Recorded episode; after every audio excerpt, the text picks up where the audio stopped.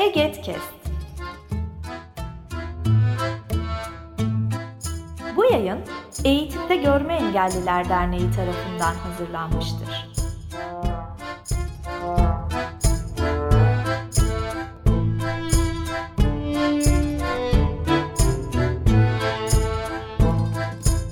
Çözüm Zamanı Egetkes serimizin 10. bölümünden herkese merhabalar.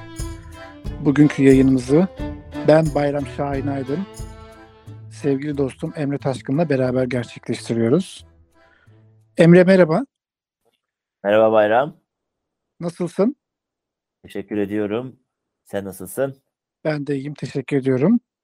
Bu bölümü de sen açtın. İyi oldu. Farklılık oldu. Evet, şimdi ben de onu diyecektim. Zaten dinleyenler fark edecektir. Bu bölümü ben açtım. 10. seride. Çünkü bugün eğitim konusunu konuşacağız. Ve eğitim konusunda da sen uzmansın. Bu işin uzmanlarından biri sensin. Senin görüşlerine başvuracağız. Bu sebeple bugün böyle bir farklılık yapmak istedik. Evet, şimdi eğitim konusu tabii önemli. Deprem sebebiyle depremin konuşulduğu yoğun gündemde eğitim başlığı da çok tartışıldı. Tartışılması da gerekiyor. Son dönemde uzaktan eğitim kararı alındı. Buna yönelik bir takım itirazlar geliştirildi. Bunların hepsini yayınımız esnasında konuşmaya çalışacağız. Emre istersen şöyle başlayalım. Son güncel mevzuat ve genelgeler ışığında eğitimle ilgili en son alınan kararlar nelerdir? Hem Şöyle- bakanlık hem yok bağlamında nelerdir? Sen bunu kısaca bize anlatabilir misin? Dört büyük depremden etkilenen il haricinde okullar artık açık. Hangi illerde açık değil onu söylesek daha kolay olacak. Malatya'da, Hatay'da, Maraş'ta ve Adıyaman'da açık değil. Buralarda 27 Mart tarihinde okulların açılması bekleniyor. Bunun dışındaki bütün illerde artık okullar açıldı resmi olarak. Ama devam sorumluluğu yok. Yani bu dönem devam edemeyen öğrenciler için bir e, devamsızlıktan kalma durumu söz konusu olmayacak. Tabii çünkü bu illerin dışında başka illerde şu anda yaşayan kişiler de var. Ve onlar da bulundukları illerde ya geçici olarak ya da nakil olmuş şekliyle öğrenimlerini sürdürebiliyorlar. Ee, Tabii depremzede öğrenciler için devam zorunluluğu yok değil mi? Tabii tabii tabii tabii devam, de- depremzede öğrenciler için devam zorunluluğu yok. Diğer öğrenciler için her şey eski usulde devam ediyor. Yani zaten bu illerdeki öğrenciler için devam zorunluluğu yok. Ee, aynı zamanda bu ilden bu illerden çıkıp da başka bir ilde öğrenimini sürdüren kişiler için de yine e, devam zorunluluğu olmayacak. YÖK için konuşacak olursak bu dönem biliyorsun uzaktan eğitim kararı alındı. Ama Nisan'da yeniden bir durum değerlendirmesi yapılacak. Uzaktan eğitim kararı alınmasının ana sebebi KYK yurtlarının depremzedelere tahsis edilmesi olarak görülüyor. E, tabii ki e, yani uzaktan eğitim kararı birçok üniversite tarafından olumlu karşılanmadı hem öğrenciler açısından hem de öğretim üyeleri bakımından bayağı eleştirel karşılandı. İşin doğrusu ben de aynı taraftayım. 2019 yılında eğitimine başlayan bir öğrenci iki dönem COVID-19 nedeniyle ve şimdi de bir dönem deprem nedeniyle uzaktan eğitim yoluyla eğitimini sürdürecek. Bu onun e, akademik bakımdan gelişimini olumsuz şekilde etkileyecek bir durum. Diğer yandan böyle bir afet sürecinde ilk gözden çıkarılan alanlardan bir tanesinin eğitim olması da bence gelecekte hatırda kalacak bir durum diye düşünüyorum sevgili Bayram. E, o yüzden bence ikiye ayırmamız gerekiyor eğitimi konuşurken. Yüz yüze eğitim ve uzaktan eğitim. İstersen yüz yüze eğitimle ilgili başlayabiliriz. Tabii yani şu an genel olarak özellikle depremzede öğrenciler için ve engelli öğrenciler için, engelli depremzede öğrenciler için e, yüz yüze eğitimde neler yaşanıyor? Ne gibi eksiklikler var? Neler iyi gidiyor, iyi giden bir şeyler varsa? Ne gibi önlemler alındı? Bunlarla başlayalım dilersen. Şimdi biliyorsun aslında bütün e, Türkiye'de iki hafta boyunca okullar tatil edildi ve okulların açılacağı esnada bir psikososyal e, destek programı başlatıldı. Hem öğretmenlere, bizlere, hem öğrencilere ve hem de velilere yönelikti bu psikososyal destekler. Biz bu eğitimleri aldık. Biz depremden ikinci olarak etkilenen kesimler olarak bu eğitimleri aldık. Ve eğer okulumuzda depremzede öğrenci gelirse onlara destekli bulunmak için bu konuda e, rehber öğretmenler, psikolojik danışmanlar bizleri yönlendirdiler. Tabii depremzede öğrenciler için psikososyal destek çok uzun süreçli bir şey. sevgili Bayram. Şimdi zaman zaman duyuyoruz. Yani biz şu ana kadar şu kadar öğrenciye psikososyal destek sağladık. Nasıl nasıl yani bir kere görüştüğünde psikososyal destek sağlanmış mı oluyor yani? Böyle bir şey yok. Böyle bir şey literatürde de Mümkün olamaz. değil. Yani olamaz. Yani 5 dakika 10 dakika görüştün kayda mı giriyorsun yani? Veriye dayalılığı da biz yanlış yorumlamaya başladık. İstediğimiz alanlarda veri alamazken şu kadar kişiye psikososyal destek sağlandı diye absürt bir veri alabiliyoruz. Ama psikososyal destek tabii ki bir psikolojik danışman değilim. O yüzden çok detaylı söyleyemeyeceğim. Ama şu kadarını biliyorum. Bu bir süreç işidir. Depremden etkilenmiş, belki bir süre enkaz altında kalmış veya yakınlarını kaybetmiş bir kişinin psikososyal destek alması, yeniden hayata bir yerden başlaması, yeniden umut elde etmesi bunlar bir süreç işi. O yüzden bir defa psikososyal destek sürecini çok önemsiyorum sevgili Bayram. Her şeyden önce bunu yapmak lazım diye düşünüyorum. Biz uzaktayız tabii Ankara'dayız. O yüzden aslında sahadan veri almak bize çok zor geliyor. Mesela şu anda biz kaç tane özel eğitim okulu kullanılamaz durumda veya kullanılabilir durumda bunu bilmiyoruz. Veya o bölgede toplam kaç engelli öğrenci var ve bunların engel durumuna göre dağılımları nedir? Biz bunu bilmiyoruz. Kaynaştırma eğitime gidenlerin bulundukları ortamlarda nasıl şartları var? Bunları bilmiyoruz. Biz bu verileri bilmiyoruz. Ama böyle veriler bakanlık tarafından rahatlıkla çekilebiliyor. Biliyorum yani sistem olarak e, hangi ilde kaç tane engel öğrenci var? Bunların engel durumlarına, kademelerine göre dağılımları nedir? Bunlar rahatlıkla çekilebiliyor. Belki sivil toplum örgütleri olarak alana daha fazla hakim olmak için bu bilgileri almanın yolları aranabilir. Nasıl olur bu? Hem o illerdeki gerek çevremiz, gerek diğer engelliler alanında faaliyet yürüten örgütlerle temas halinde bulunarak bu veriler elde edilebilir. Yine bilgi edinme başvuruları yapılarak bu veriler elde edilmeye çalışılabilir. Veya Özel Eğitim ve Rehberlik Hizmetleri Genel Müdürlüğü başta olmak üzere Milli Eğitim Bakanlığı'nın ilgili hizmet birimleriyle temas kurularak alana dair katkı sağlamak niyeti içerisinde olduğumuzu söyleyerek bu konuda bilgi edinilebilir veya sahaya hakim olunabilir. Bence bunu yapmamız gerekiyor e, sevgili Bayram uzaktan çünkü bir yere kadar biz buraya hakim olabiliyoruz. Şunu biliyorum Milli Eğitim Bakanlığı şu anda deprem bölgesine özel eğitim öğretmeni görevlendiriyor sevgili Bayram. Bu önemli. Gönüllü öğretmenlerden oluşan bir özel eğitim öğretmeni ekibi oluşturulmaya çalışılıyor. Fakat burada şöyle bir şey var. Şimdi 2014 yılından sonra özel eğitim öğretmenleri doğrudan bu branş şekliyle atanıyor. Yani ben özel eğitim öğretmeni olarak atanıyorum. Halbuki belki ben görme engelli öğretmenliği bölümünden mezun olmuş olabilirim. Zihinsel engelliler öğretmenliği bölümünden mezun olmuş olabilirim. 2014 öncesinde böyle bölümler vardı. Veya o dönemden sonra da farklı üniversitelerde farklı uzmanlık alanları var. Ben uzmanlık alanımla ilgili olmayan bir engel türüne de eğitim vermek zorunda kalabilirim. Bu zaten şu anda da böyle. Ama deprem bölgesinde bunun problemleri daha fazla hissedilebilir diye düşünüyorum. Ben bir görme engelli öğretmeni olarak belki zihinsel engellilere ders vermek zorunda kalabilirim. Bu büyük bir handikap. Dediğim gibi bu aslında olan süreçte de tartışıla gelen bir şey ama deprem sürecinde o bölgede yaşayan öğrenciler için çok daha handikap diye düşünüyorum.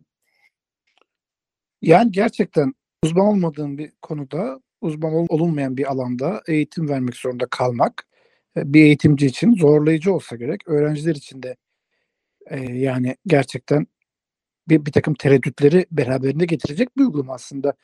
Böyle bir uygulama ni- niye geçildi, nasıl, neden ihtiyaç duyuldu, nasıl böyle bir tercih yapıldı? Tabii bu da ayrı bir tartışma konusu olabilir ama şu an özellikle de böyle hassas bir dönemde özellikle uzmanlık alanlarında eğitim verilmesi gerekli bir kez daha ortaya çıkmış oluyor. Senin de dediğin gibi. Ya şimdi doktorları düşünelim. Şimdi doktor var değil mi? Göz doktoru ayrı, kulak burun boğaz doktoru ayrı, ortopedi doktoru ayrı. Ben doktor görevlendirdim diyorsun yani. Bununla aynı şey yani aslına bakarsan yani şimdi ya da avukatlık alanında da bir sürü alt alan var yani. Tabii. Boşanma avukatı ayrı, ticaret hukukuna bakan ayrı. Yani şimdi avukat var, avukat var. Bu- Mutlaka, mutlaka. Hani bu böyle bir şey.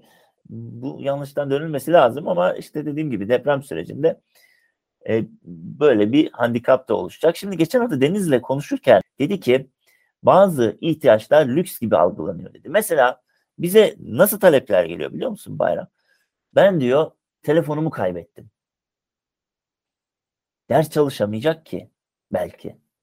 Bilgiye erişim araçları çok önemli biliyorsun. Yani e, tablet kalemini kaybetmiş olabilir, Braille ders kitaplarını kaybetmiş olabilir, telefonunu, bilgisayarını kaybetmiş olabilir. Bu kişilerin kaybettikleri bu materyalleri temin etmeleri nasıl sağlanacak? Ben bunu çok önemsiyorum. Bu hem üniversite eğitimi içinde önemli hem de ilk öğretim veya orta öğretim kademesi için de çok önemli. Bilgi erişim araçlarını ben bir an önce görme engellerinde, diğer engel gruplarında temin edilmesi bakımından tedbirler almayı önemsiyorum. Şimdi Milli Eğitim Bakanlığı ek ders kitabı bastığını duyurdu. Mesela Braille ders kitabı da basıyorlar mı acaba? Ha bak bunu da bilmiyoruz.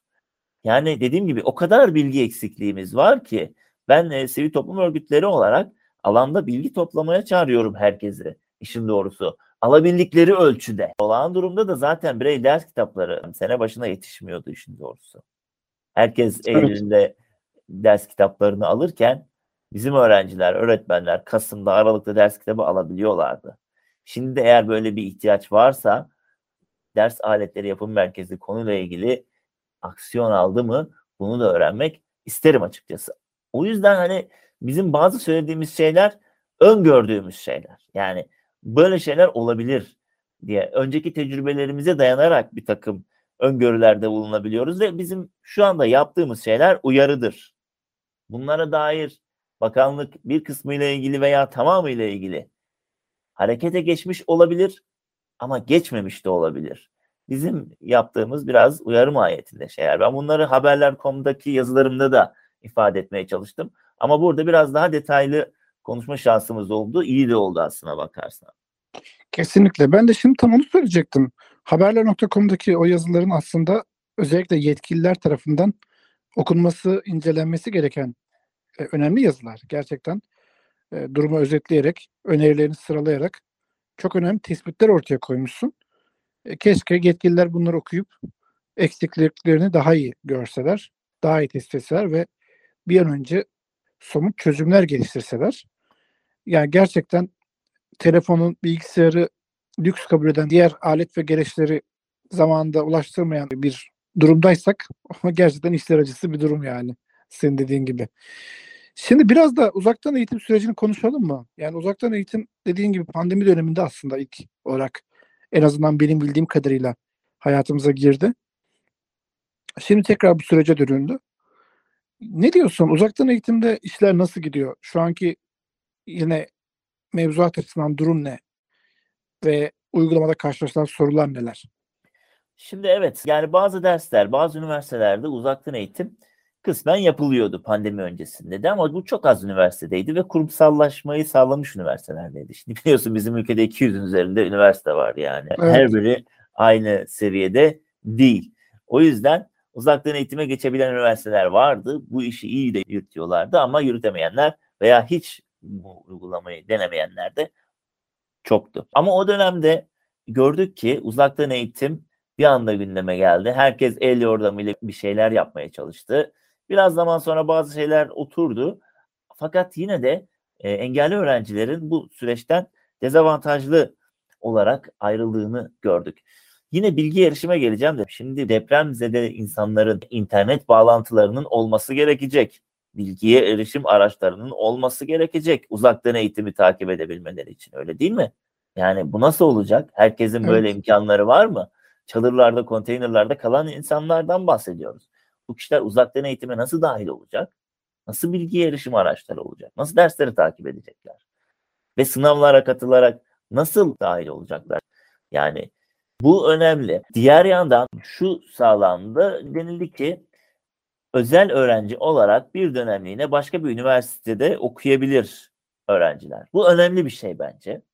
Gerçekten önemli bir hak. Şimdi mesela Gaziantep Üniversitesi'nde okuyan birisi Gazi Üniversitesi'ne kaydını yaptırabilir aynı bölüm varsa. Burada önemli olan şey şu. O üniversitedeki engelli öğrenci birimiyle temas halinde bulunulmasını ben çok önemsiyorum. Bu iki taraflı. Hem öğrenci engelli birimiyle temas halinde bulunacak hem de engelli öğrenci birimi bu dönem özel öğrenci olarak üniversitesine engelli öğrenci gelip gelmediğini bilmesi lazım. Bunun önemli olduğunu düşünüyorum. Tabii artık e, ben yazıyı yazdığım zaman ilk önce uzaktan eğitimle ilgili yazmıştım. Sonra yüz yüze eğitimle ilgili yazmıştım. Çünkü o dönem kayıtlar vardı işte özel öğrenci başvuruları falan vardı. O dönem şunu tavsiye etmiştim yani en azından engelli öğrenci birimleriyle temas halinde bulunabileceğiniz üniversiteleri seçin demiştim yazımda. Öyle bir tavsiyede bulunmuştum engelli öğrenci arkadaşlarımıza. Yani burada engelli öğrenci birimi koordinasyonunda üniversitenin akademisyenleri, bilgi işlem dairesi gibi, SKS e, gibi, Sağlık Kültür Spor Daire Başkanlığı gibi birimlerin aktif olması gerekiyor bu süreçte engelli öğrencinin ihtiyaçlarının karşılanabilmesi açısından ve YÖK bunu, bu işin neresinde? YÖK Engelli Öğrenci Komisyonu bu konunun neresinde? Ben bunu da çok önemsiyorum. Pandemide bir buçuk ay geçmiş. Her türlü konuda sorunlar net olarak belirgin. YÖK nihayet dönemin ortasında dedi ki engelli öğrencilere karşı tedbir alın. E zaten dönem yarılanmış, kayıplar ortaya çıkmış, sınavlardan oluşan mağduriyetler oluşmuş. Yani o yüzden ben bu dönemde... Belki vizeler bile yapılmıştı. Yani. Yapıldı tabii ki. Yani final hazırlıkları vardı. YÖK'ün yazısı yayınlandığında. O yüzden ben bu dönem YÖK'ün ne kadar aktif olduğunu şu anda e, çok iyi bilmiyorum. Ama yine de çağırma ihtiyacı hissediyorum. Ve yine bu konuda da sivil toplum örgütleri olarak daha aktif olmamız gerektiğinin farkındayım. Belki YÖK Engelliler Komisyonu'na doğrudan ulaşarak bu talebimizi bir kez daha dile getirebiliriz diye düşündüm ben de. Kesinlikle engelli öğrenci birimlerine ulaşmamız lazım. Üniversitelerin ve YÖK'ü de bu konuda daha harekete geçme noktasında ısrarcı olmamız lazım deyip nasıl olmamız gerektiğini sivil toplum örgütleri anlamışlardır herhalde ne demek istediğini. yani evet. e, şimdi ders materyallerinin erişilebilirliği, sistemlerin erişilebilirliği, bilgi erişim araçlarının ne kadar var olduğu bunların hepsi bir problem. Bir de şunu söylemem lazım. Şimdi kayıt dondurma hakkı verildi öğrencilere. Bu da önemli. Pandemi döneminde de verilmişti. Yani eğitim e, sürecinden, azami eğitim sürecinden kayıp yaşamayacak eğer bu dönem kayıt dondurursa öğrenciler. Bu sadece depremzedelerde değil bu arada. Bütün öğrencilere böyle bir hak verildi bu dönem. Fakat pandemide ne oldu biliyor musun? Şimdi engelli öğrenciler taleplerini ifade ettiklerinde denildi ki ya siz bu dönem kaydınızı dondurun zaten hakkınız da yanmayacak. Yüz yüze eğitime geçildiğinde zaten her şey eskisi gibi olacak. Yani YÖK'ün kayıt dondurma seçeneğini neredeyse bir teşvik aracı olarak engelli öğrencilere sunan üniversiteler oldu. Hepsi demiyorum. Çoğunluktaydı da demiyorum. Ama bir tanesi bile bu seçeneği sunsa problem değil mi sence de? Kesinlikle çok büyük bir problem. Yani öğrenciyi kayıt dondurmaya teşvik etmek gerçekten akıl alıcı gibi değil. Ve ben bunu bir iki yerde özellikle söyledim. Kamu kurumlarıyla yapılan toplantılarda ve işte panellerde söylediğimde ya ama işte bunu genellemeyelim falan hani rahatsız da olundu benim bu söylemimden. Ama biz sivil toplum örgütleri temsilcileri olarak böyle gerçekleri uygun ortamlarda dile getirmekle yükümlüyüz. Yani şimdi ben az önce sen söyledin senin yazılarını keşke yetkililer okusa diye. Ben farklı kanallar aracılığıyla ulaştırıyorum. Yani ben bazılarının da gittiğini tahmin ediyorum yani bu yazıların. Yani okuyanlar olduğunu hissediyorum.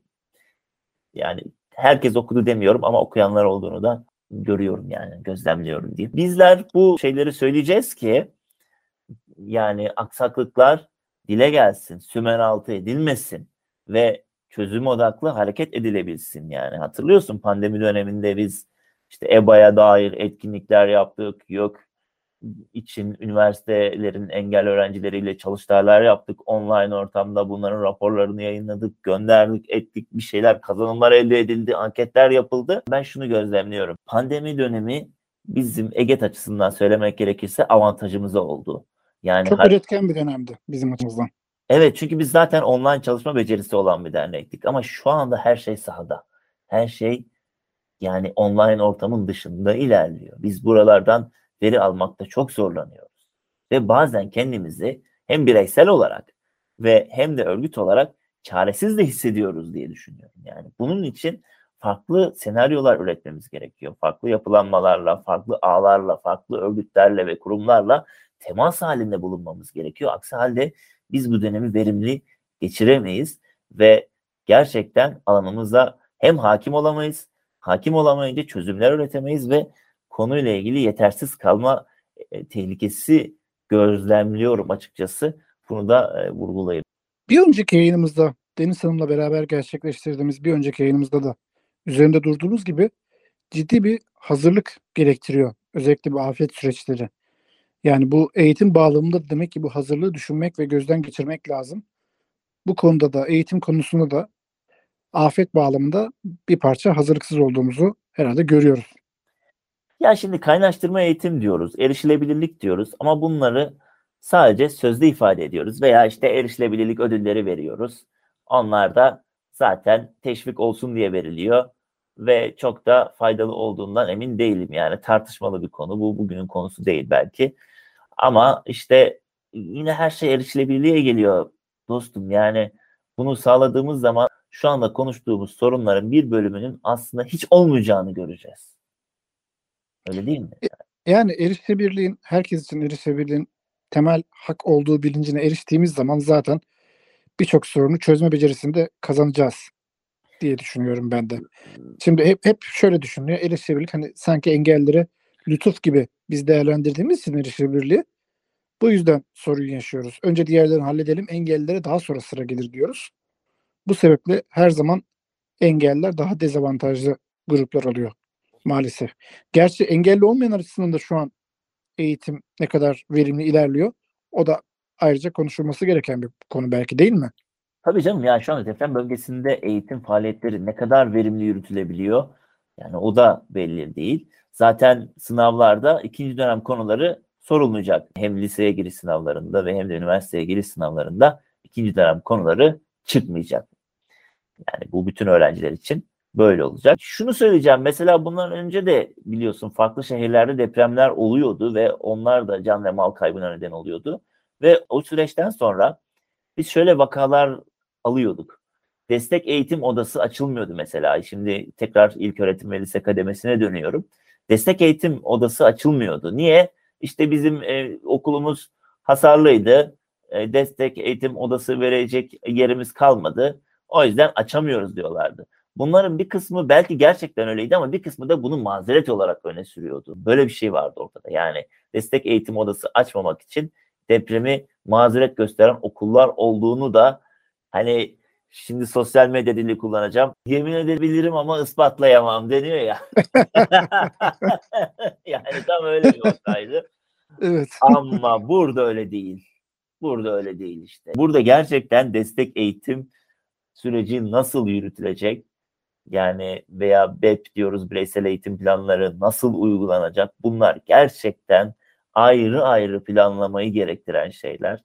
Orada bazıları tarafından mazeret olarak öne sürülen şeylerin burada da kısmen bazı yerlerde mazeret olarak öne sürülebileceğini tahmin etsem de burada büyük bir problem olduğunu da söylememiz gerekiyor bu konular. Benim eğitime dair özetle söyleyebileceklerim bunlardan ibaret. Veri toplamalıyız. Sahaya daha fazla hakim olmak ve sorunlara anlık ihtiyaca dair çözüm önerileri geliştirebilmek için. Evet zaten yavaş yavaş yayınımızın da sonlarına yaklaşıyoruz. Bunların dışında söylemek istediğin ilave bir şeyler var mı? Bunların dışında söyleyebileceğim şey şu sevgili dostum. Bu süreç hepimizi etkiledi ve biz kendi sorumluluğumuzu bir şekilde yerine getirmeye çalışıyoruz. Ama az önce de söylemeye çalıştığım gibi bazen çaresiz hissediyoruz bireysel olarak. Yani bir şeyler yapıyoruz, doğru mu yapıyoruz, yanlış mı yapıyoruz, gerçekten ihtiyaç bu mu, değil mi? Ondan bazen emin olamıyoruz, şüpheye düşüyoruz. Alandan, sahadan, illerden az veri geliyor, onunla bir şeyler yapmaya çalışıyoruz. İnan bizim de deneyimlemediğimiz bir şey. Sadece EGET açısından da değil aslında. Bence çünkü ben diğer örgütleri de gözlemlemeye çalışıyorum elimden geldiğince. Gerçekten çok fazla hak temelli örgüt bu konuda çalışıyor. Elinden geleni yapıyor. Ve onların da çoğunun bu konuda deneyimi olmadığını görüyorum. Bizlerin birbirimizle deneyimimizi paylaşmamız gerekiyor. Bununla ilgili ağ oluşumları var e, Bayram. Yakında onu duyarız. Eget'in de dahil olmaya çalıştığı ağlar var. Yani bunlar netleşince zaten bir şekilde yaygınlaşacaktır. Ama söylemek istediğim şey biz yine de çaresiz hissetmeyelim. Elimizden geleni yapmaya çalışalım ve bugün çok söyledim bunu veri toplamaya çalışalım. Bu veri toplamanın herhalde en önemli yöntemlerinden biri de bilgi edinme başvuruları, lobi çalışmaları. Biz bunları zaten yıllardır pek çok çalışmamızda dile getiriyoruz. Bütün bunlar hak arama sürecinin de bir parçası aslında. Ama şunu söyleyeyim, bilgi edinme başvurularına pandemi döneminde çok sağlıklı cevap alamadık doğrusu.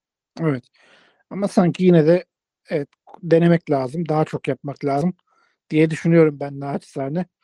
Ee, bu konuda e, her ne kadar sağlıklı cevaplar verilmiyor olsa da belki daha çok kamu otoritesi üzerinde daha ciddi bir kamuoyu baskısı oluşturmak adına bunları kullanmak lazım. Sosyal medyayı da tabii etkin kullanmak lazım ve pek çok kanaldan zorlamak lazım diye düşünüyorum ben. Aynen, sana katılıyorum. Evet, değerli takipçilerimiz, bir çözüm zamanı yayının daha sonlarına geliyoruz. Bugün eğitim konusunu konuştuk. Eğitim gerçekten atlanamayacak, gözden kaçırılamayacak bir konu. Bu dönemde de daha çok üzerinde durulmasını, daha verimli çalışılmasını ve işlemesini bekliyoruz. Bu yayından sonra belki Emre'nin yazılarını da okumak isterseniz haberler.com'da hem uzaktan eğitimle ilgili hem yüz yüze eğitimle ilgili iki tane çok önemli yazısı var. Biraz önce de belirttiğimiz gibi.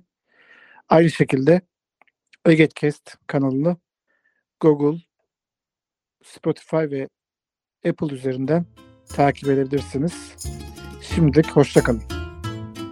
Kendinize iyi bakın. Bu yayın Eğitimde Görme Engelliler Derneği tarafından hazırlanmıştır.